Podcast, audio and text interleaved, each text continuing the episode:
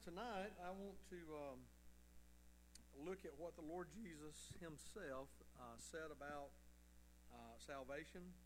Again, uh, you know, I understand that uh, as you've gathered here tonight, as I say, the Sunday night crowd, um, I, I, think we believe that uh, salvation is, you know, solely through the Lord Jesus Christ, and that's not by works, but by the grace of God. Um, but you know, the, the world in which we live in and work in and serve in uh, is increasingly more and more, you know, agnostic um, by the day, you might say. And so uh, we're bombarded with a lot of different questions about different things. And so sometimes we can get into the, the back and forth, and, well, you know, and it's almost like, well, this is what I believe, and then the world kind of cloaks that with, well, that's your truth then, and this is my truth, and we get back to kind of some of the things that. Um, I was preaching about this morning that, you know, everybody today has their own, quote, uh, truth, but uh, not everything is true. And, uh, the, of course, the Lord believed in absolutes, and He has given us the truth of His Word, of Scripture. And so uh, I just think it's a good time to uh, look into the Word. And this is not, you know, preacher talk. This is not tied to just the, the Baptist denomination. Uh, this is tied to the Word of God. These are, this is what Jesus said about how a person is to be saved. This is what Jesus said about what salvation looks like and what he sought to do about our condition. So I pray that it would encourage you, but it would help you uh, in your uh, efforts as you fulfill the will of God and you interact with people that need a relationship with the Lord, uh, or maybe they're out of fellowship with God and that they need uh, to be church, they need to come uh, home. So we're going to begin uh, in uh, the Gospel of John, chapter 1.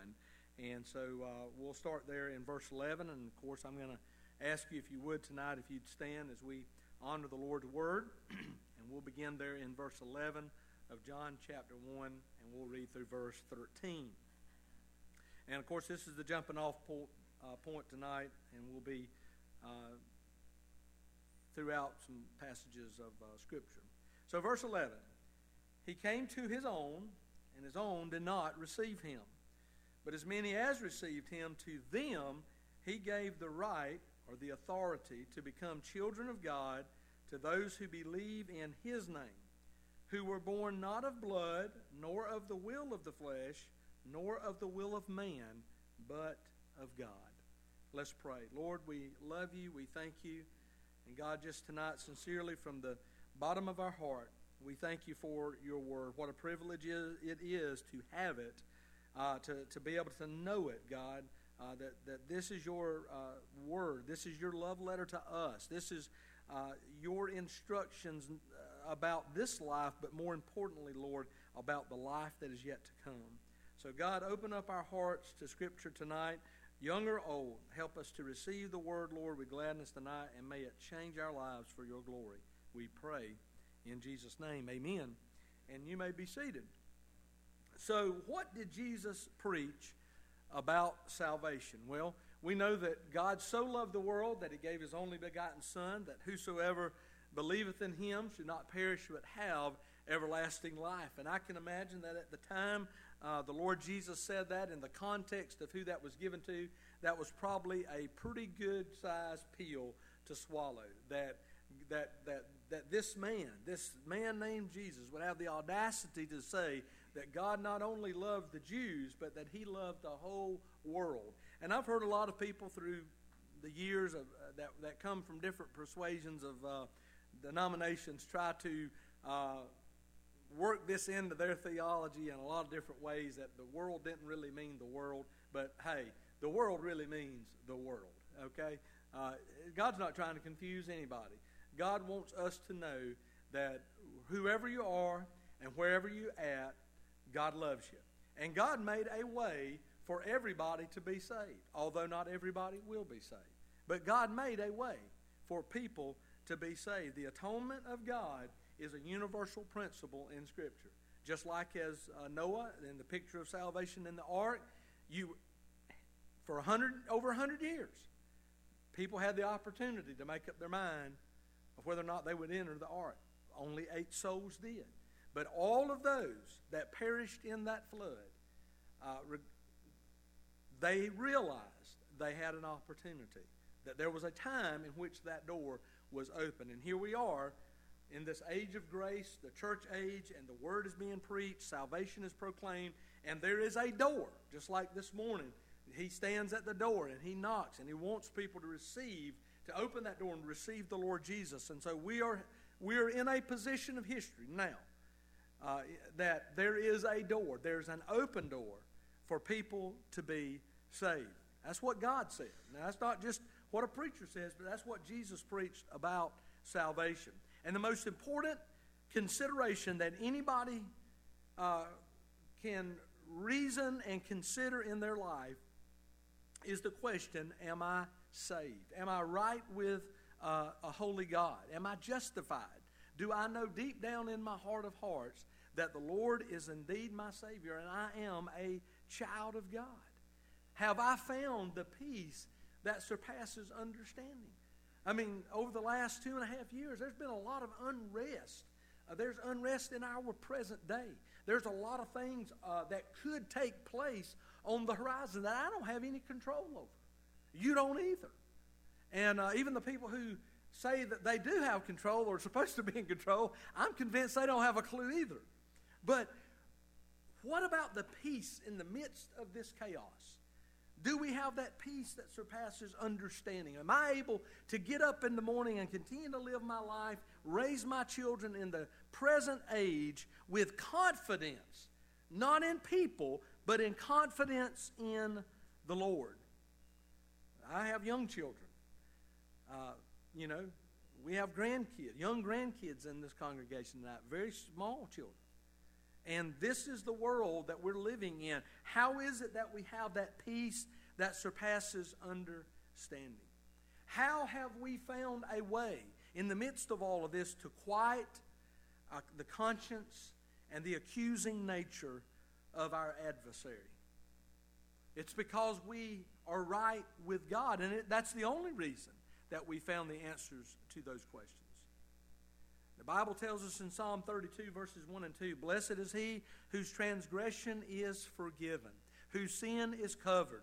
Blessed is the man unto whom the Lord imputeth not iniquity, and in whose spirit there is no guile. For the people of God, hallelujah. What a blessed assurance we have in Jesus. I want to share tonight uh, two quick points. Uh, a lot of sub points, but two main points um, tonight.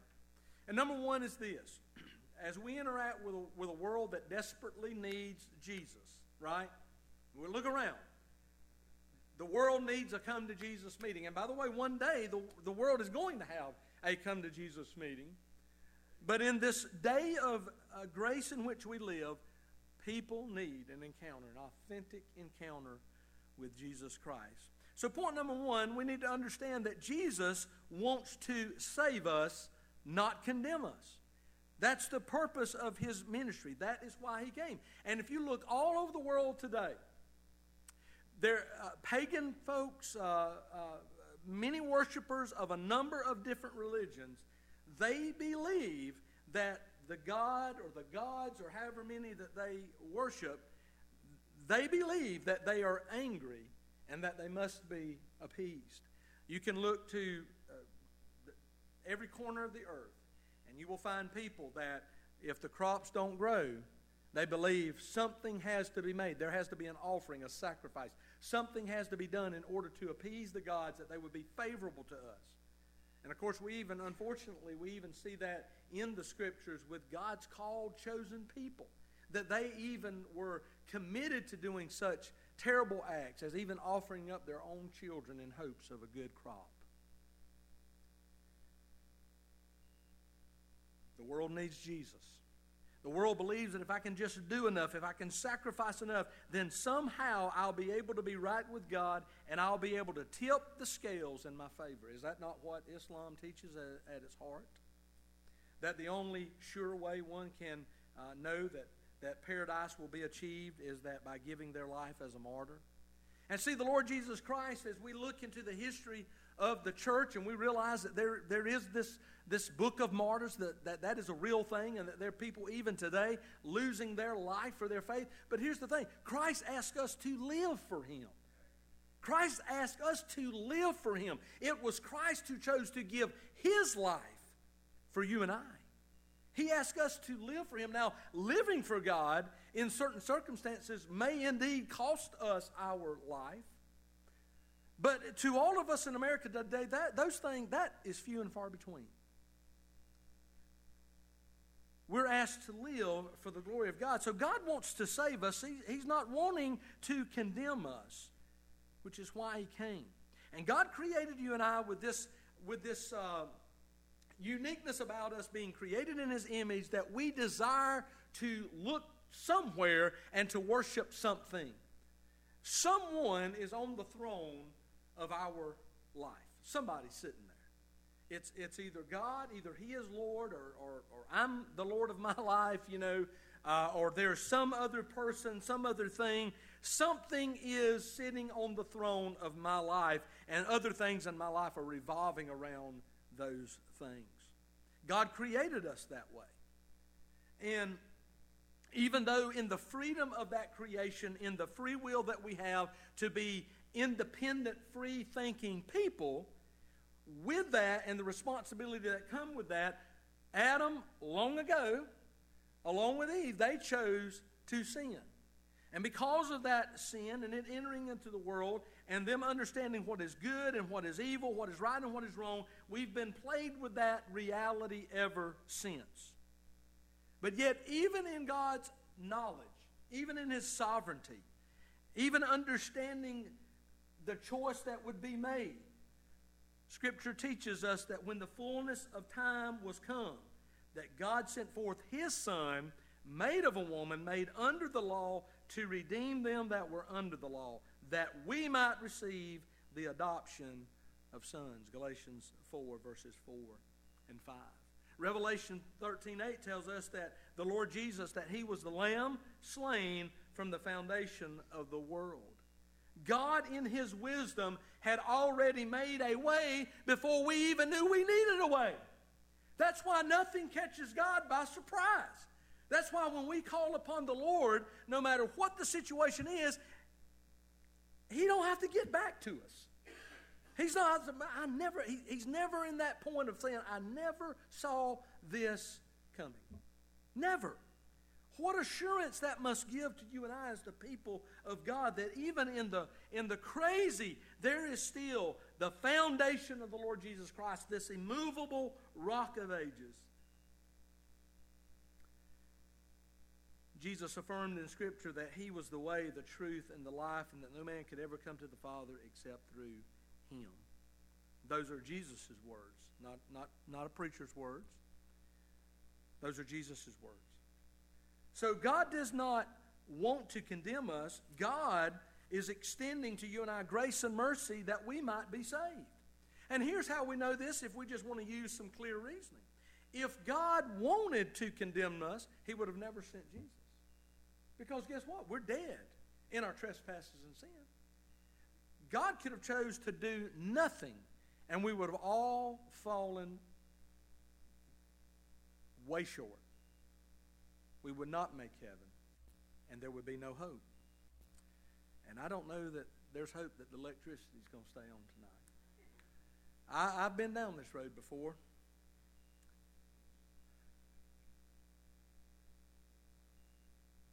But God would not need to do anything if he, if he simply wanted to condemn us. Sometimes we get this image of God being just some big ogre in the sky and he just wants to, to harm and hurt. And the reality is, God gets so much bad press about our bad decisions. The things that we do that are, uh, that are just absolutely in contrast to Scripture, and when we reap the natural consequences, in a lot of respect, what we're doing today as a nation, we are reaping what we have sown. And then we stand back and we say, God, would you bless this? No, He won't. He can't. As it's been well said, if he does, he'll have to apologize to Sodom and Gomorrah. We are that, we've become that nation.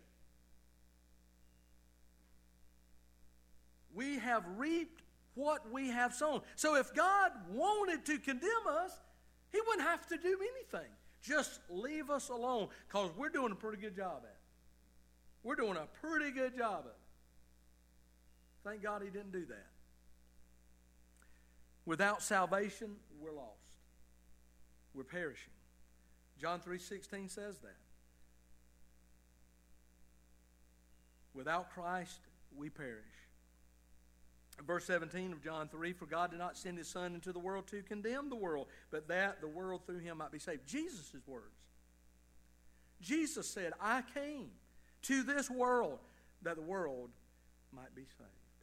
I want to tell you, I, I have friends and I have family that desperately need to grasp a hold to the simplicity of that message right there to know that there is a God that created the cosmos, and as we as we stare into space with uh, with the new telescope, and we see all of the, uh, the the the nebula forming right before our eyes, and we realize it doesn't take a gazillion years because it's just happening all the time. It's almost like God's just that's just God's canvas in which He expresses Himself in a way that just confuses us because our finite minds cannot comprehend it. But as we stare into God's world, if you will, and the vastness of that, I mean, what does it say that the creator of all, the almighty creator of, of the cosmos wants to have a relationship with you and I? And that he would do what he did in order to make that a possibility. Man, I tell you, you know, you're a parent, you sacrifice for your children, that's all that's all part of it. That's that's built into it, you know. And you do what you have to do. And and, and you express uh, love to them and, and, and you give them grace and and you do that because you love them and you care about them. Man, how much more do we see this reality of how much God loves you and I? In just just just a few scriptures. In just a few scriptures the overwhelming love that God has uh, for you and I. No, if He wanted to condemn you, He wouldn't have to do anything. Um, now, one last point about that God doesn't leave you alone. God wants you to be saved. And God just doesn't God doesn't forget about us. He doesn't just leave us alone. See, in Luke chapter 19, verse 10, we're given the agenda of the Lord Jesus Christ. And he said this For the Son of Man has come to seek and to save that which was lost. That's what the Lord desires to do. The shepherd that finds that sheep rejoices. The father that welcomes that son home rejoices. Why? Because that which was lost has now been found. And the Bible tells us that, that heaven, the choirs light up with praise when a lost soul comes to know Jesus as Lord and Savior. Man, that's good stuff right there. He said, I've come to seek and to save that which was lost. Now, that is the, the mission of the Lord Jesus Christ. That's why he came. And here's the thing about that God convicts you and I of sin so that we might respond to him in faith. See, if, if somebody, if I can talk you into something, somebody else can talk you out of it. But I want to tell you, when the Holy Spirit gets a hold of somebody, I want to tell you, He's got you. And you can't run away from Him. You know, David said that. He said, Man, it doesn't matter where I go, God, you're there. And when the Holy Spirit and the conviction of sin is on us, I'm going to tell you, we cannot get away from it. Maybe you can maybe you have these times in your life that you can look back and you can see but i, I can in my life a period of time in my life where I, I was not where i needed to be spiritually and i knew better. I was just being lazy and dumb.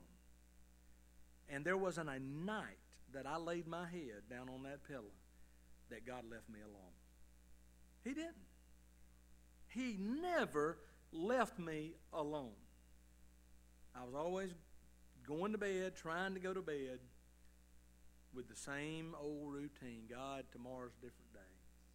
I, I'll get it together. And I think of how much, how many blessings of God that I missed because just in my hard headedness, I refused to go, to come where the Lord desired for me to come. But did He give up on me? No. Did the conviction and the weight of sin get lighter? It certainly did not. He just kept applying the pressure till He broke me, until I had nowhere else to go except to the Lord because I was miserable. And I knew why I was miserable. And I knew there was only one man who could take that away and it was Jesus. And I'm so grateful that He did. And perhaps you have stories in your life like that, times in which God just put us where we needed to be so that we could look up and see His grace and respond in faith to Him. Now, the Lord, the Lord doesn't desire to condemn us; He wants to save us, and therefore, because of that, He offers what we need. He offers what we need just as the saved are given the Holy Spirit so that we can do what God has called us to do. And because we need to be saved, God offers salvation. He offers the way that we need in order to be right with Him. That salvation, when we respond in faith to it, it brings justification. A, a term that simply means we are in a right standing with God. Your loved one, your friend, your coworker, you know, someone that you care about. That's what they need. They need to be justified and to be in a right standing in God's sight. The Bible tells us that the sinner is under condemnation for his sins. And there's no way we can get out of that apart from the shed blood of Jesus Christ. We're reminded in Luke 18 of the parable there between the Pharisee and the publican. And the, the Pharisee, he, he has a very long winded prayer acknowledging all of his, his righteous acts and all of his accomplishments, and quite frankly, just how wonderful of a person he is. Very prideful uh, in his uh, prayer. And yet it was the publican that, with just a deep sense of brokenness over his sin, pounding in his chest, saying, Have mercy upon me. I'm just a sinner. What a difference in the response of those two individuals. And, folks, listen, there are many people today that'll tell you to your face, I don't need Jesus. I'm not a bad person. And, and, and they'll, they'll rattle off all of, the, all of the things that they do that are, that are good things. I don't need that. I've never been in trouble with the law. I never lose my temper. I've never been alcoholic. I don't use drugs. I support the Salvation Army. I eat at Chick fil A for crying out loud. I'm a good person, man. We go through our neighborhood during Christmas and we sing Christmas carols to the shut ins. Man, that's great. God, those, are, those are things God's people should do too, including eat at Chick fil A, to be honest with you. oh, goodness. I need to hush. Anyway. But none of that gets us saved. None of that gets us saved. And regardless of how much of a good person we would consider our consider our friend or our, our relative or the person that we work with or live across the street from, they only get saved the same way everybody gets saved and that's through the shed blood of Jesus. And that salvation that comes through Christ alone brings forgiveness. And the, and the sin that, that breaches relationships between one another, that sin has breached the greatest relationship between man and God. And it is the forgiveness that removes the barriers where fellowship can take place. So that there might not be this issue against others this chasm between us. Sin, the very whatever we think, whatever we do, that you know dishonors God. Those things are sin. Those things are wrong. And those things separate us from who He is. And yet it is through salvation that Christ removes this and he restores fellowship. He restores fellowship with you and I, with between you know us and God. And it is also that that fellowship is able to be restored between each other through the power of God. The power of reconciliation between a believer and a believer. That, that even in, in, in marriage and relationships, when things get rocky and it gets hard and it gets tough and feelings get hurt and there's, there's bad things have been said and there are tough places uh, to, to work through, if they are believers, there is always that possibility of reconciliation because of the power of salvation, because of the power of the Holy Spirit in that individual. To know that my sins have been forgiven. Fellowship has been restored, and that I've been born again. You know, John 1 there says that to all those who believed, God gave them the authority. He gave them the right to become children of God. And he says they were born not of blood, nor of the will of the flesh, nor of the will of man, but of God. To be born twice so that we only have to die once. Salvation brings new birth. Born from the Spirit, born from above. A person that loves Christ. And Christ manifests that love in them, pours His Spirit in them, imputes His righteousness to them, so that we know that we know we are children of God. You know, I have no idea what uh, my retirement fund would look like in uh, 10, 20 years, really 10 days from now, if you want to know the truth. But there's a lot of uncertainty in the world, always has been, and there always will be. But I don't have to be uncertain about my relationship with Jesus Christ. And I don't have to be uncertain with the reality that if I'm saved, I'm eternally saved. See, salvation brings eternal life. Now, that, that salvation brings us life that is eternal in quality because Jesus said, I've come that you might only, not only have life, but that you might have it more abundantly, John 10 10. See, the thief comes to steal and to kill and destroy, but Jesus said, I came to give you life and that you might have it abundantly. See, salvation brings us life that is eternal in quality.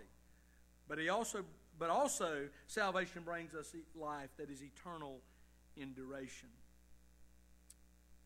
My sheep hear my voice, and I know them, and they follow me, and I give unto them eternal life, and they shall never perish, neither shall any man pluck them out of my hand. My Father, which gave them me, is greater than all, and no man is able to pluck them out of my Father, Father's hands, because I and my Father are one. Folks, I'm either saved or I'm not saved. And I want to tell you, if you believe in a God that can that can save you today but not keep you tomorrow, then I, I don't know that you can say that that God is truly God. Especially in light of the song, is there anything too difficult for God? Can God not? If I mean, every mug we got, every picture we're hanging up on the wall that says, "With God, all things are possible." If you do not believe we are secure in our salvation before the before the Lord Jesus Christ, take them down.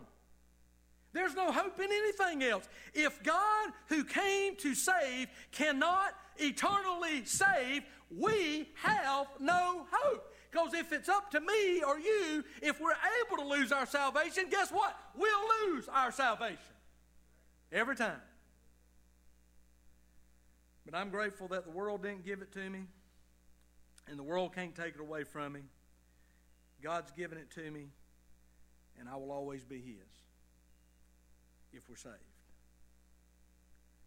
Not to say they're not false converts, not to say that people are moved through emotionalism to make some decision. Yes, those things happen. The, par- the parable of the soils is a, is a great example of that. But I want to tell you if you're saved, you're saved. And you're always going to be saved. And you know what? You're going to know that. Because when we are doing things that are not right, God's going to let us know.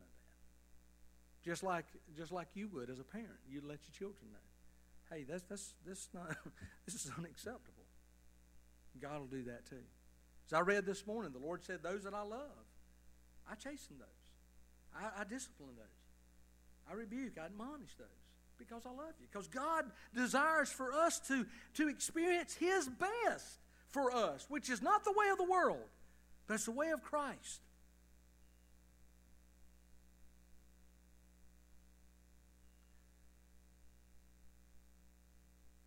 So we get right with God or we come to know God not because of our birthright in a, in a particular family, in a particular place. I, I think on the surface we would, we would, you know, people at large would say, well, I don't believe that, but uh, there's some people down in the South that believe because I was born down here, I, I, I'm God's, you know. And uh, my mom and daddy, they they planted a tree over there at the local church, and so that I'm grafted in. That's what the Lord's talking about, just like that tree over there. You know, no, brother, you're not. But sometimes that's a hard sell. My education ain't going to get me there, or lack of it, for that matter. Ceremony. I go through the motions. I, I go meet with, with the priest or and I talk about things, and it's not about ceremony. It's not about these things. It comes by one way and one way only through repentance and faith, and that's that's a two-sided coin. That both of those things take place. Repentance, I turn away from sin. Faith, I turn to God. That's what it is, and it's it's both. It's not saying I'm sorry for what I've done and just waking up the next day to do something not quite as bad as that. It's not fearful and upset and broken over the fact that we got caught in sin. But it's, re- it's repentance, it's turning away from sin, and through faith, turning to Christ. It's putting the brakes on and turning around. Repentance and faith. And that brings new birth. That brings this idea of being born again from above and entering into the family of God's being uh, in the into the family of God being adopted into his family because now we are joint heirs with Jesus Christ. We didn't deserve it, but all that he has, he's he's he's made us a joint heir with Christ to those things. Did he have to do that? No. No. But again, this is a this is a God who does not desire to condemn us, but desires to save us. And he's proving himself over and over and over and over again. Look at our world. And yet God says, I want you to still preach. Look at this world, and God says, I want you to still love. I want you to still serve. Why? Because God desires for people to be saved. That's His agenda. And you know what? That ought to be my agenda. That ought to be your agenda. Until God says, okay, we're done. And at that point, hey, we'll be done. But until then, my friends, my rel- you know, my relatives, people I work with, people I live close to, people all around me, just like they're all around you, they need, they need to know who Jesus is. Share it. Live it knowing so we can tell of him. God wants people to be saved. Do you? I believe you do. Let's live and respond in a way that says, I believe that. Would you pray with me tonight, church? Father, we love you and we thank you for your grace and your mercy. And thank you, God, that if you know, when I want to know how to be saved, if I want to know how to tell someone to be saved, I can just look, hey, it's what you said, Lord. This is your plan. This is your desire. This is not me. This is your desire, God. Help me to just be able to speak the word with clarity and truth. Lord, through the power of the Holy Spirit. And God, have your way in every heart tonight. And encourage us, God, to to be people that, that, Lord, walk it and live it and share it. God, give us the strength to do those things, I pray. In Jesus' name, amen. Let's stand our feet.